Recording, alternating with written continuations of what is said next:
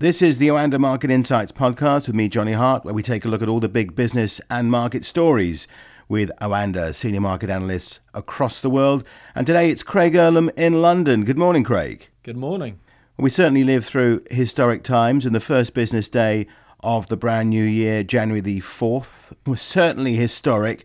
The first after Brexit, the day we started to roll out the AstraZeneca vaccine, and to cap it all, PM Boris Johnson announced a new lockdown. Where do you want to start? Yeah, it wasn't the most straightforward start to the year. I think obviously the most noteworthy thing here in the UK was the new lockdown.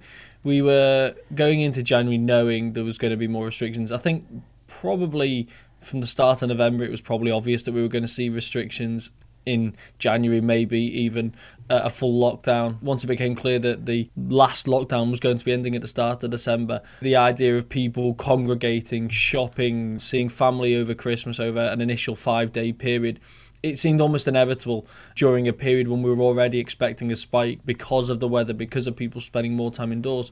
It almost seemed inevitable that we were going to see some restrictions or some severe restrictions come January. The new variants obviously made that even more uh, likely. And I think the full lockdown that was announced yesterday was probably stricter than what people feared. Um, uh, and it suggests that it's going to last um, some time as well. So, not the most. Um, promising of starts to the year. I'm not sure it massively changes people's outlooks as far as the UK economy is concerned. Yes, there's going to be more of an economic impact uh, in, in the first quarter as a result of the severity of this uh, uh, of this lockdown, but um, there's one massive difference from now compared to just under a year ago, and that is that vaccine. It's the fact that vaccines are now being rolled out. You can see the light at the end of the tunnel, so you know that there is a time limited aspect of this. Obviously, there's something about COVID that has uh, the ability to throw a curveball our way. The new variant was very much that. So I think uh, I don't think anyone would be surprised if there's a few more uh, there's a few more curveballs along the way. But uh, I think it wasn't the nicest start to the year, but the, the fact that we can see the light at the end of the tunnel, I think, is a massive difference maker. Bearing in mind the restrictions are a bit tougher than many had thought. What about the actual markets themselves? Yesterday we saw some big rises, nearly 2%. Was that lockdown and rumours of it already priced in, and why did the markets go up so much?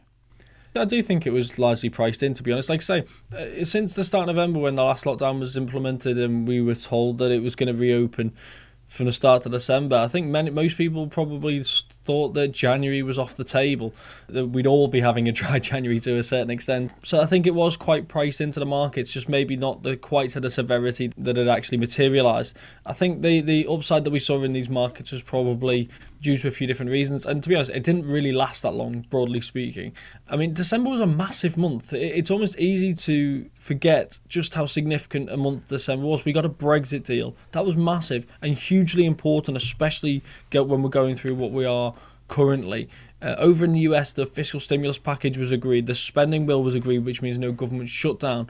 Earlier in the month, the EU um, found a compromise over its 21 27 budget, which could have dramatically reduced spending from this year. So that was three massive deals that we saw uh, in December. On top of that, we had numerous vaccines that were both approved and started to be rolled out.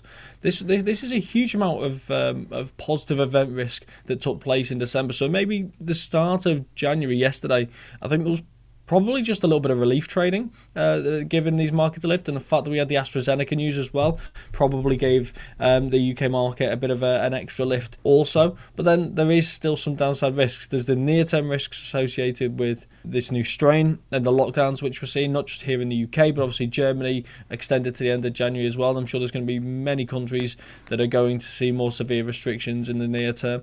I think that probably weighed a little bit heading through the session and uh, may continue to be a bit of a drag potentially this month. And I think the other thing as well, the, the Senate runoff uh, race for those two final seats in Georgia. Obviously, if the Democrats win this, then that leaves the Senate split 50 50, meaning the casting vote goes to Vice President Kamala Harris. So, this is a hugely significant runoff race.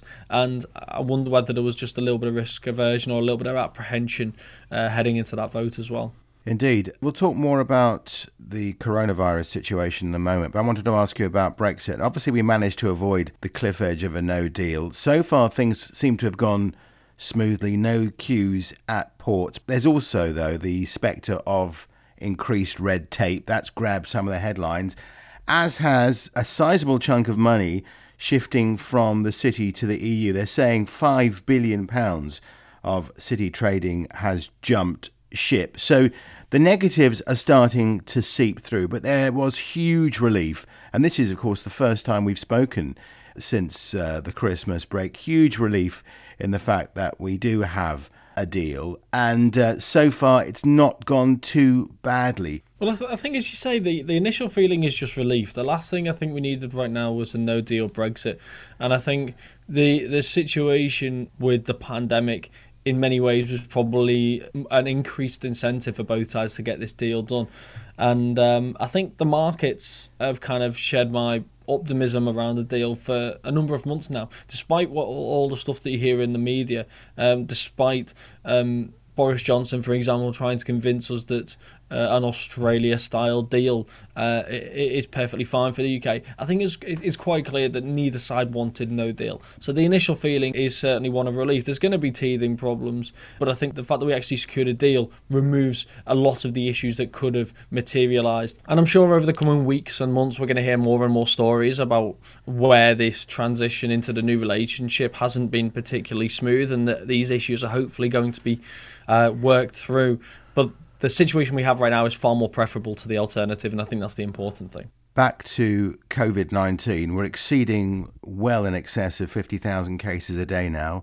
With the new variant wreaking havoc, we have a new lockdown. It really is all down to the vaccine now, isn't it? It's a question of how quickly they can get it out, how many vaccines they can actually produce. Enormous amount of pressure on one particular group and one particular company in AstraZeneca. It's almost we've bet the house on this vaccine because we've ordered these 100 million doses of it. And without this news, goodness knows where we'd be right now without the spectre of the vaccine saving the day.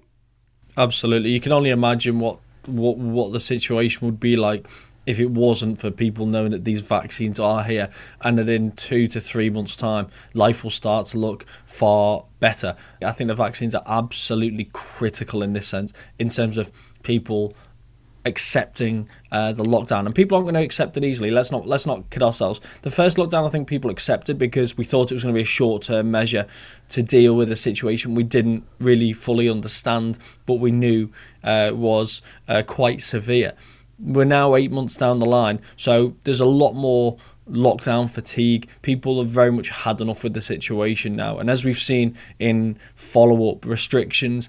There's maybe been a little bit of less adherence to uh, the rules, and there's been more cases of people deciding how it applies to them. Uh, and I think people can be forgiven in many ways for having this kind of fatigue and having and the, the frustration that people have with the constant uh, restrictions and the inability to live their life in anything kind of resembling a normal way. This isn't an ideal situation for anyone. The fact that we've got the vaccines now may just make this last lockdown more tolerable, even though it's more severe than anything we've had since March. And maybe even the time of year makes it a little bit easier to take as well, because I don't think most people um, have their busiest plans um, during the kind of January, early February period as well. So as long as these restrictions work over the course of the next six weeks, drive the R number down, drive um, down the number of uh, uh, of cases and um, and hospitalizations, then hopefully this could potentially be the mo- the last uh, lockdown we have to live through, and that's um, that's something I'm sure we can all agree is a positive. Craig Erlam, thanks for joining us this morning. Thank you.